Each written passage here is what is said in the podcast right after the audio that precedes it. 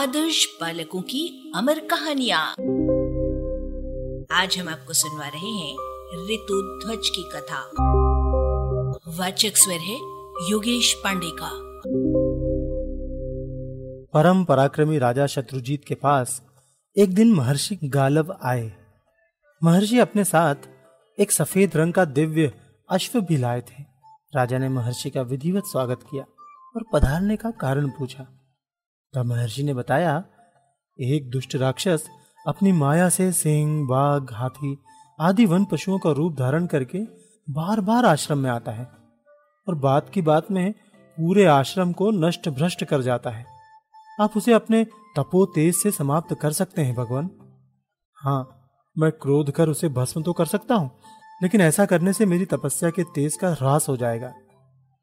हम लोग बड़े कष्ट से जो तप करते हैं उससे अर्जित पुण्य का इस तरह नाश नहीं कर सकते।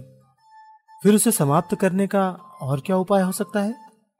सारा उपाय करके ही मैं आपके पास आया हूँ। महर्षि ने साथ लाए घोड़े की ओर संकेत कर कहा। हमारे क्लेश को देखकर सूर्यदेव ने कुबलय नामक इस घोड़े को हमारे पास भेजा है। सूर्यदेव ने अवश्य किसी उद्देश्य से ही इस घोड़े को आपके पास भेजा होगा।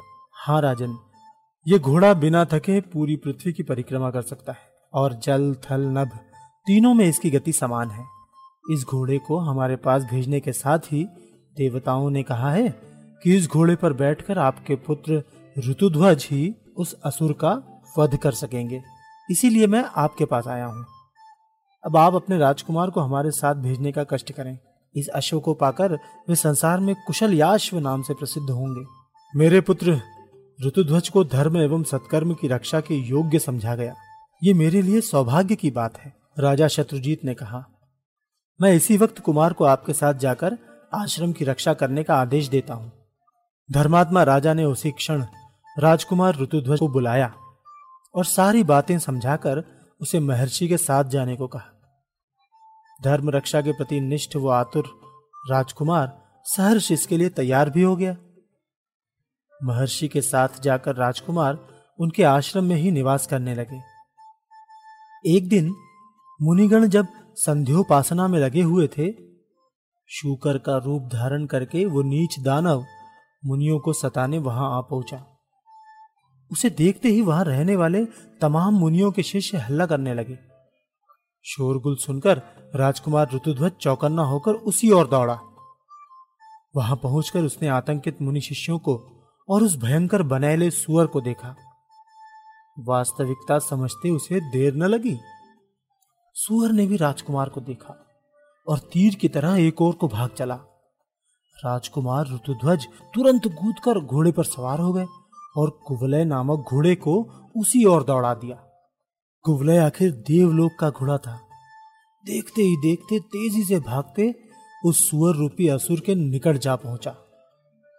तब राजकुमार ने अपने धनुष पर एक अर्ध चंद्राकार की नोक वाला बाण लगाया और अचूक शर संधान करते हुए असुर को बींध दिया। असुर बाण से घायल होकर और तेज़ी से भागा।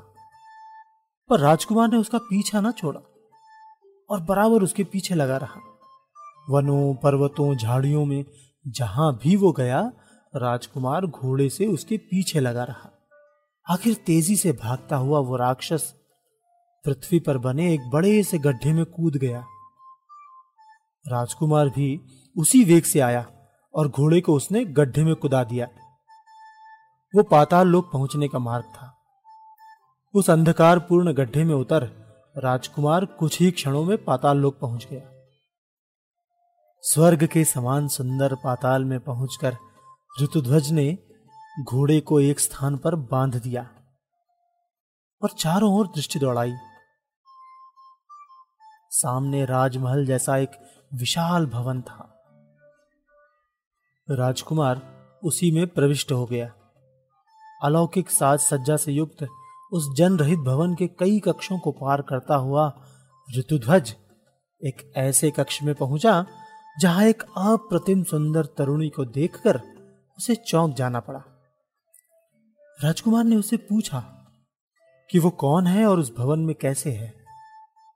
तब सुंदरी ने बताया कि वो विश्वावसु नामक गंधर्वराज की कन्या है और उसका नाम मदालसा है। दानव वज्र केतु के दुष्ट पुत्र पाताल केतु ने स्वर्ग से उसका हरण किया था और यहाँ लाकर रखे हुए था। वह असुर उससे विवाह करना चाहता है। तब राजकुमार ऋतुध्वज ने मदालसा को बताया कि किस तरह उसने पाताल केतु को अपने बाण से छेद डाला है और उसकी खोज में ही वहाँ पहुँचा है। यह सुनकर मदालसा प्रसन्नता से झूम उठी और यह जानकर कि ऋतुध्वज राजपुत्र है तथा धर्मपरायण राजा शत्रुजीत का पुत्र है, उसने पति के रूप में उसका वर्ण किया। इधर राजकुमार ऋतुध्वज ने मदालसा से विवाह कर लिया और उधर पाताल केतु तक ये खबर जा पहुँची। वो अपने अनुयायी दानवों की एक बड़ी फौज लेकर क्रोध से भरा ऋतुध्वज का संहार करने चल पड़ा। वहाँ पहुँचते ही असुरों ने राजकुमार पर अस्त्र शस्त्रों की वर्षा प्रारंभ कर दी। लेकिन राजकुमार ने हँसते हुए उनके सारे अस्त्र शस्त्र अपने बाणों से काट डाले। फिर त्वाष्ट्र नामक दिव्यास्त्र का प्रयोग कर उसने सभी दानवों को एक ही क्षण में नष्ट कर दिया, जैसे महर्षि कपिल की क्रोधाग्नि में सगर के साठ हज़ार पुत्र भस्म हो गए थे। वैसे ही उस दिव्यास्त्र की ज्वाला में सभी दानव भस्म हो गए। मदालसा को साथ ले कुवलय अश्व पर सवार हो, राजकुमार पाताल से बाहर निकल आया। फिर वो आश्रम पहुँचा। मुनिगणों को पाताल केतु के वध का शुभ समाचार दे और उनका आशीर्वाद ले। वो अपने राज्य की ओर चल पड़ा।